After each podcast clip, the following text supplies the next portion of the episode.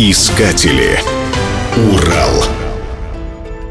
В селе Кундравы хранится трость всемирно известного актера и режиссера Чарльза Чаплина. Трость Чаплина оказалась в Кундравинском музее режиссера Сергея Герасимова вместе с его другими личными вещами. Гений немого кинематографа Чаплин был другом Сергея Герасимова. Герасимов учился в Фексе, фабрике эксцентрического актера. Там ученики учились актерскому мастерству по фильмам Чарли Чаплина. И, конечно, никто и не предполагал, что кому-то из них посчастливится увидеть живого Чарли Чаплина.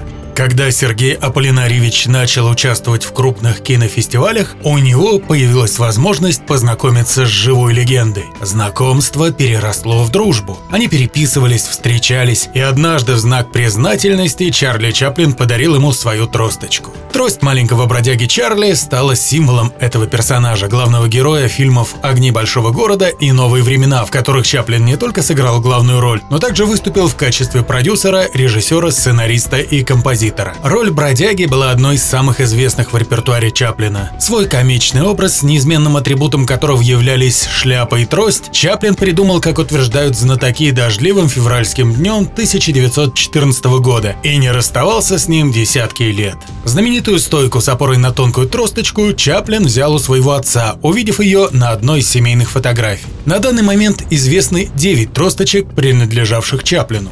Сын Чаплина Юджин говорил, на аукционах было продано очень много его вещей, ведь после завершения съемок очередного фильма отец свои вещи попросту выбрасывал, ничего не хранил, ни трость, ни шляпу. К следующему фильму у него было все новое. Люди, естественно, подбирали эти отбросы и потом часто продавали в том числе и на аукционах.